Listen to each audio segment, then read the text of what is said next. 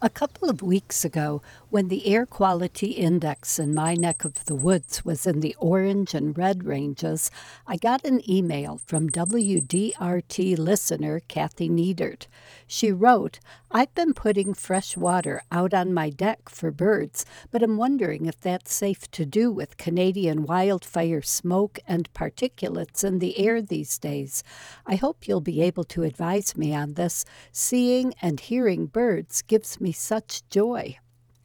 Well, anything living out there naked as a jaybird without access to houses or other human constructed shelter must be well adapted to whatever nature dishes out, including fire. There have always been major wildfires, some huge, but most fairly small, often getting doused by rain before too many acres are burned. Fires keep some plants, such as junipers, in check while supporting new growth. Some birds, such as Florida scrub jays, black-capped vireos, Kirtland's warblers, and many grassland birds, require regular burning of their nesting habitat to provide the ideal vegetation structure. But even birds who require fires to maintain nesting habitat lose their nests, eggs, nestlings, or small fledglings when those fires take place during nesting season, and the more massive the fires, the more adult birds can be killed too. As my college professors predicted half a century ago and Al Gore warned in 2006, global warming due to human activity has now reached the point of no return, and the effects are snowballing at ever accelerating rates. As of June 25th, this is Canada's worst fire season in modern history.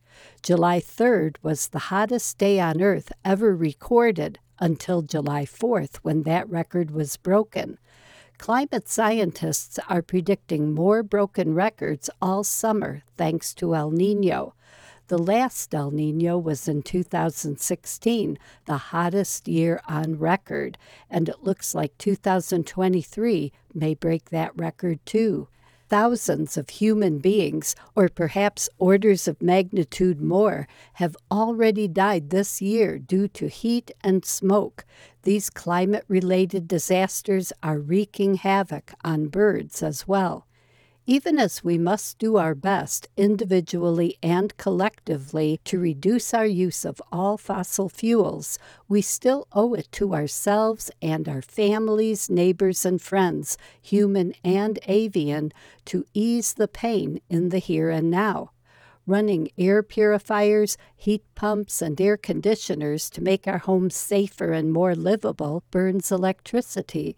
Just part of the reason Russ and I invested in solar panels that won't pay for themselves money wise during our lifetimes. As much as I love my family and want to protect them, I also love and want to protect my backyard birds.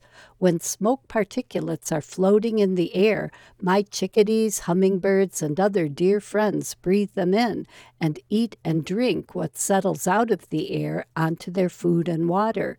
With their rapid metabolisms, birds are much, much more sensitive to toxins than we are. Setting out fresh water in a bird bath or shallow dish won't collect more particles settling down from the air than natural water sources if we change the water every day or two, which we should anyway to prevent mosquito eggs from maturing. I wasn't thinking about fires and air quality this spring when I decided not to set out my own bird baths. I was thinking about highly pathogenic bird flu. It's not been too much of an issue for poultry farmers this summer, and with so much other extreme bad news, the national media is not keeping up with it. But wild birds are still getting infected with bird flu, though we're seeing fewer cases. As of July 7th, the breakdown of the 85 June July birds reported on the USDA's avian influenza website included only waterfowl, a cormorant, gulls and terns, and birds of prey that feed on wetland birds. So I think it's fairly safe to fill bird baths if we don't have waterfowl visiting our yards and if we monitor what's happening. If we do see any sick birds, it'll be important to close the bird baths down again. I'm filling my own bird baths again with those caveats. With all the Canadian wildfires, warbler migration is almost certainly going to be kicking in early this year. Another listener, Julie Medke, had an adult male blackpoll warbler in late June, much too late for the northbound migration, and blackpolls nest where the fires have been worst. It's impossible to know what has happened for the poor birds who nest in that enormous swath of habitat. Providing safe passage to any coming through our yards is the least we can do. I'm Laura Erickson, speaking for the birds.